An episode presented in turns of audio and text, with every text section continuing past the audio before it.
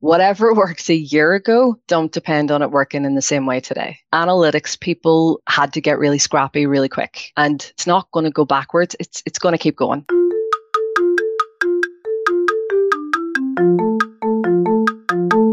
This holiday season, marketers are facing their biggest decisions at a point of maximum pressure.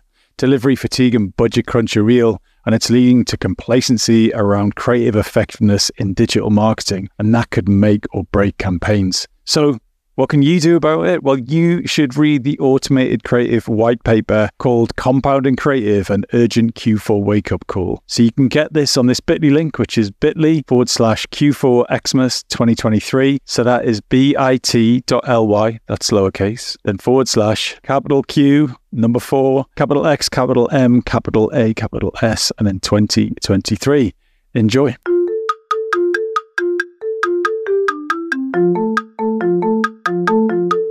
Hello and welcome to the Shiny New Object podcast. My name is Tom Wallerton. I'm the founder of Automated Creative, the creative effectiveness ad tech platform. But today we are doing a podcast that regularly interviews industry leaders about their journey and their vision for the future of the industry. I'm on a call with Cate McVeigh, who is European Senior Marketing Analytics Manager at Mars. Cate, for anyone who doesn't know who you are and what you do, could you give the audience a bit of background? Yeah. Hiya, Tom. So, uh, a wee bit of background about me. I started in marketing, started a marketing degree, focused on creative. That was very much where my head was at. But um, I won't say how old I am, but if you go far enough back when data started to be a wee bit more interesting in advertising, started to get into that space. Um, and I've kind of just played with different roles, different parts of the industry over the last kind of 16, 17 years. So analytics, product management, uh, media planning. I've done agency side, I've done platform side with TikTok, uh, I've done brand side in a few places. So I am sitting as a, a little bit of an unusual person with with a bit of a varied background but yeah, still with the love of advertising at the heart of it. So you're basically a nightmare in any meeting, right? You go, well, when I was at TikTok or when exactly. I was at an agency. yeah, I, I, think it's one of those ones where it's like, you know, uh, if we can't get everyone else in the call, maybe Cate can wear a few different hats right. for everyone Brilliant. else. So, in that kind of patchwork quilt of a career, what has been the best investment of your own time, your own energy, or your own money in your career? Yeah, I mean, I think it, it probably kind of plays into that, but I would say taking the time and the energy to, to keep learning something new. So, um, I really enjoy not having the same day over and over again, just to, to keep my mind going more than anything else. But putting in the energy to learn new skills because the constant shift of of what we've got within the industry right now and even you know it has no signs of slowing down taking a wee bit of time at the evenings and weekends learning additional things spending time with other stakeholders that you maybe wouldn't have normally thought about i think will will make you better at your current job but also is just going to open up a lot more different paths um, and kind of give you just maybe a slightly different set of experiences or perspectives than you're used to. So take the time to do it at any age. Pick up a coding textbook, go and sit with a creative team, whatever it needs to be to just, you know, get you out of your comfort zone. So, how do you decide what to learn? Are you just like, oh, I quite fancy learning how to write copy or code, or do you have like a kind of the a specific set of things that you want to learn over time? I think it comes from a few different places. So sometimes it'll be a meeting that I wasn't expecting was going to be quite as interesting as it was. And, you know, it'll maybe spur something off in my head that uh, in a direction I hadn't thought about previously. So it might be where we're thinking about pricing and how that works for media. And then I'll kind of go into a bit of a, a deep dive into that and really kind of understand how they all play together for the customer. Um, but conferences are really important too. I think listening to podcasts, you know, good timing. We're on one right now, but I do find that actually kind of also throws ideas my my way of what we could try differently, what I should be thinking about. Gen AI is one of the things that keeps coming up constantly. And MadFest this year, I think about 50% of the content was about that. But really helps you kind of know where the direction of the industry is going to be going and, and just keeping on top of it.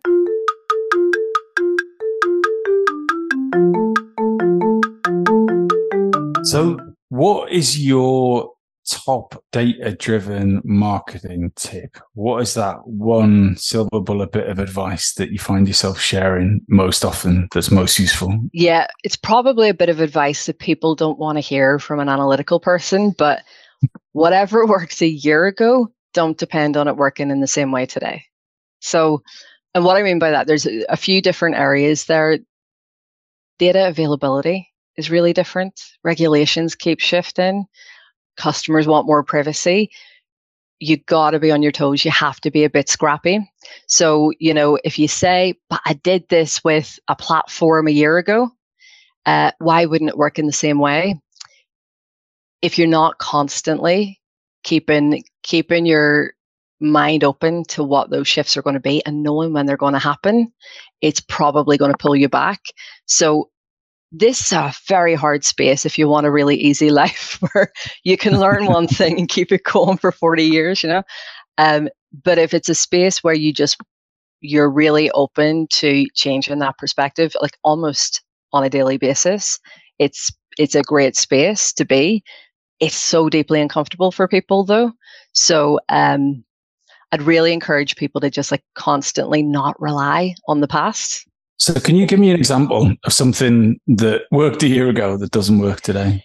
Yeah, I mean, if I think about things like conversions, so where you know you've got direct to consumer sites, you've got great platforms, you've got you know Meta, you've got YouTube and everything, and where you were able to you know in the not so distant past understand more about customers that were coming in. There was more on the last click side. Multi touch attribution was a bit easier when Apple um, made their shift with iOS 14.5 and you know decided to protect customer data um, in a better way, that really shifted what you were able to see with Apple devices, which I'm really in favor of, if I'm honest, as a customer more than anything else. But it really shifted how people had to think about performance marketing and what they had to use that was not actualized, but you know, that was modeled numbers or that they had to maybe let go of some of the tools or the products they'd previously used. Really difficult, I think, for some companies to handle. But analytics people had to get really scrappy really quick. And it's not going to go backwards. It's it's going to keep going. There's going to be more differential customer privacy. So, you know, everyone needs to get comfortable with this. So we're going to move on now to your shiny new object, which is neurodiversity, which of course is nothing new, but it's a much more new topic than it was. So why is neurodiversity your shiny new object? So I am neurodiverse myself. I have dual type ADHD, which means I'm also a nightmare to be in meetings with for another reason. But it's it's one of the things I think has become particularly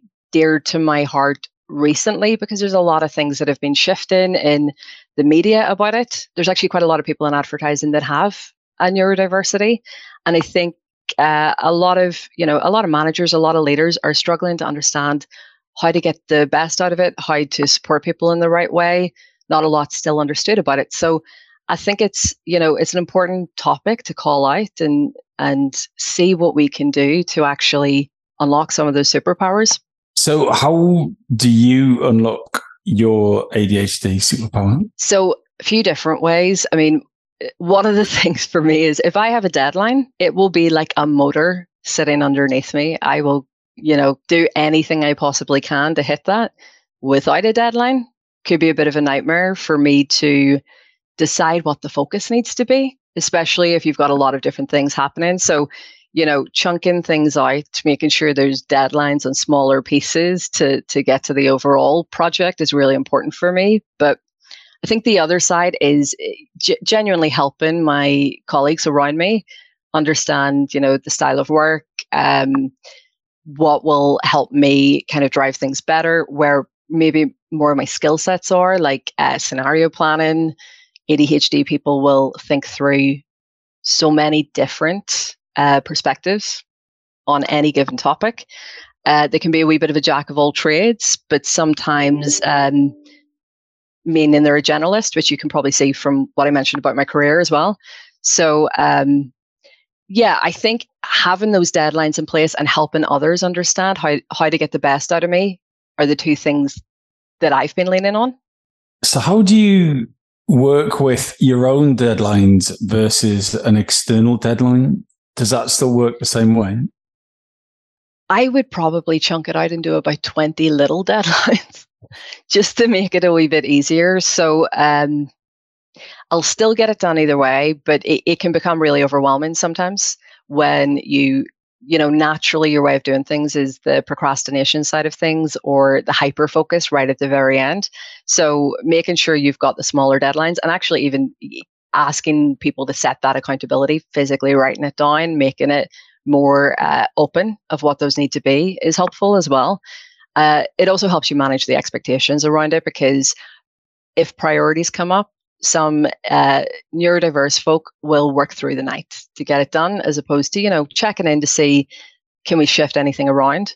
So I think over that course of time, and certainly with managing neurodiverse people as well, trying to make it really really clear what prioritizations look like, so we're kind of taking care of those people, and I'm taking care of myself is massively important.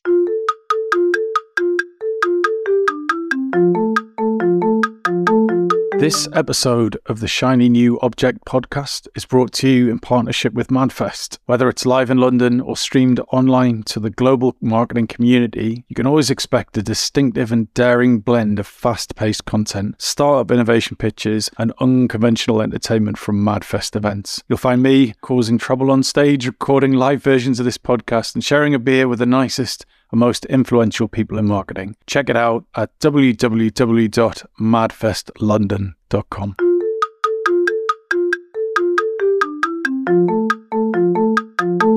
So this is fascinating to me. How do you articulate it to your colleagues? Do you like when you meet someone for the first time and you're working on a project together? Do you go, look, I've got, uh, sorry, I can't remember the exact, you said dual ADHD. Sorry for not capturing that perfectly, but you say that, look, this, this, this, this is my neurodiversity. I love working this way. Are you flexible or do you just let them work it out? It's a really good question because uh, there's a wee bit of stigma attached to it, I would say still. Um, I would say some people I work with now previously don't know at all. Others, you know, are mindful of it on an everyday basis.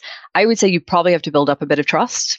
You, have to have that psychological safety to feel like you can say it. I actually think Mars has been really good. You know, neurodiversity is absolutely on. It's on the topic list for their diversity and inclusion more widely. I'm I'm on the the internal working group on it. When you have that psychological safety, I feel like you can say it to pretty much anyone. But I would say if I'm going to work very closely with someone on a on a project, I probably will say to them things like, if I interrupt you, I'm not trying to be rude. It might be because I'm really excited about what to say next. And it's you're saying the energy come out, the passion come out. Um, another thing might be I might jump topic to topic quickly because I've gone from A to Z in my head already without verbalizing it to you. But stop me if you're not following that kind of train of thought. Um, but also throw different topics at me because I actually like uh, having variation within things. So you could throw 10 different things within it, and that will be okay because working on the same thing constantly for long periods of time can can get a little bit difficult to maintain focus. So uh, variation helps. So it, it's this seems strange to me, right? Because I would like to know that on day one for me personally. Like I had a really interesting experience with a new business lead. Uh, we were getting on quite well. I'm like, oh, we're going to work together and stuff, all that usual conversation. And she said, Tom, what color are you? And I was like, yeah, what? and, and, there's that, I, I, can't remember the name of the structure. Like you're a red, blue, a yellow, yeah. you know, and all that stuff. And she goes, Tom, I'm a red. And I'm like, be brilliant, be bright, be gone. And you know what? I was like, right, cool. So then my every single interaction with her from that point onwards was defined by that. So it's like I'm going to send her an email. It's going to have like six words in it. I'm not going to say hello, how are you? That do you know what I mean? Just like, I want to know this, yes or no, and and that interaction worked perfectly. But I think that certainly from a sales perspective, you tend to come and come at it a bit yellow, a bit like, "Hey, sunshine, oh, how are you?" um, with, but if that's not someone's color, they don't want to be talked to like that. Then it must be the most frustrating thing in the world. So, um, and, and I want to get more into your insecurity around needing psychological safety. Yeah, because it, because it's who you are, and you're on a podcast talking about it, so you're not shy. So, is there something in working culture? Is there something in society? Yeah. Is there something in advertising? That means that you need that safety before sharing, like a really important thing? Yeah, I think there's probably a few of those different things. I mean, recently, a panorama documentary about ADHD specifically and overdiagnosis and almost vilifying people who are, who are diagnosed with it or treating it in different ways. Really difficult for people with ADHD because you know that a lot of people who don't understand it fully are going to sit and watch something like that for an hour and then take away a very singular focused perspective. I know uh, a lot of people I know with ADHD felt really unsafe after that. So things like that are difficult. And I think it's been vilified in the press a bit, even just 2023 this year. Um, there's also things like there's a medication shortage right now for um, one of the, the largest prescribed ADHD drugs in the world. Um, and it's really difficult for a lot of people in work who are used to having that on a daily basis and don't have that at their disposal right now. And with a lot of other medication, um, to come off something very, very quickly would be considered quite dangerous. Support would be there, but a lot of people don't want to share that they are medicated for something like neurodiversity. Um, and I think even from a, a kind of work and relationship perspective, some things are have been used as jokes in the past. So you could have someone who might be particularly introverted and someone says, I bet they're on the autism spectrum. Or someone being slightly disorganized for a meeting, they probably have ADHD. Or they have typos in their emails, maybe they're dyslexic. And I think because those jokes are almost um, used as a, I made a mistake, isn't this funny? I might have this condition, it still is quite prevalent in the workplace today. Um, again, I actually haven't seen this quite so much on the Mars side. I feel like it's been extremely supportive, but that does stop you sharing quite a lot. And I, I know that it is quite hurtful to a lot of people who tend to mask on a daily basis what's going on.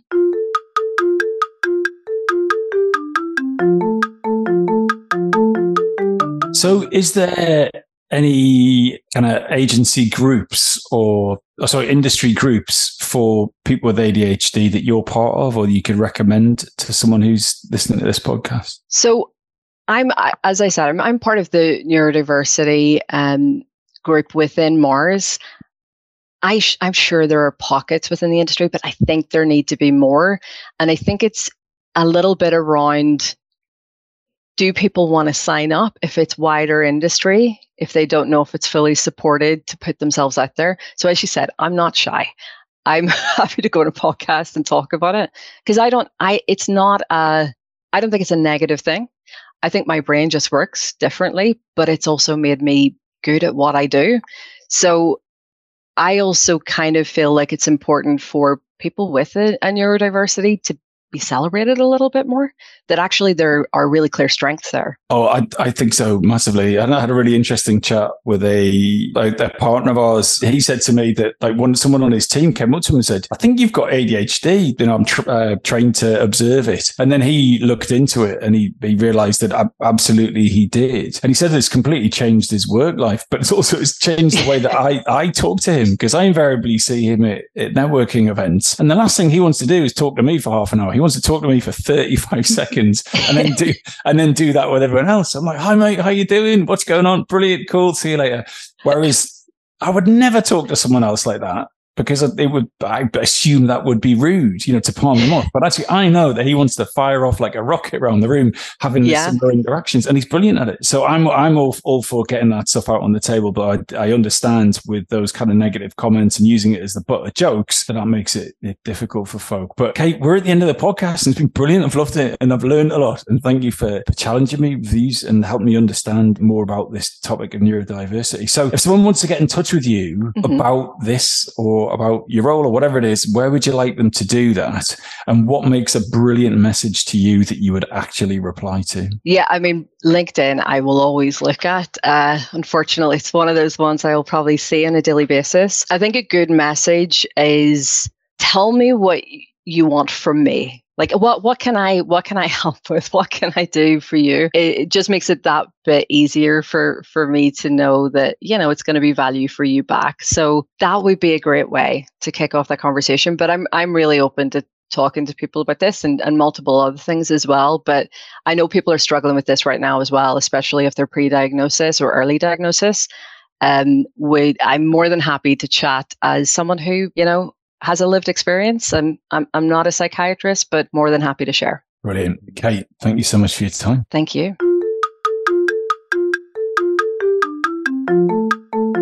Hi, just before you go, I'd really appreciate it if you could take the time to write a review of the Shiny New Object podcast on Apple Podcasts or iTunes, whatever it's called these days, or whichever podcast provider you use. We're an indie podcast, so it would go a long way for us if you could just share the word and give us a bit of a support on those channels. That'd just be fantastic. If you haven't got time, that's also cool. And yeah, if you could tell your colleagues about the podcast and also, if possible, don't forget to subscribe. And I'd love to hear your feedback. Uh, if you'd like to speak on the podcast or be a guest or you think I'm asking the wrong questions, anything, I'd be super interested to hear what you think. So please email me at tom at automatedcreative.net. That's T O M at, uh, I'm not going to bother spelling it. Anyway, you'll work it out. Thanks so much.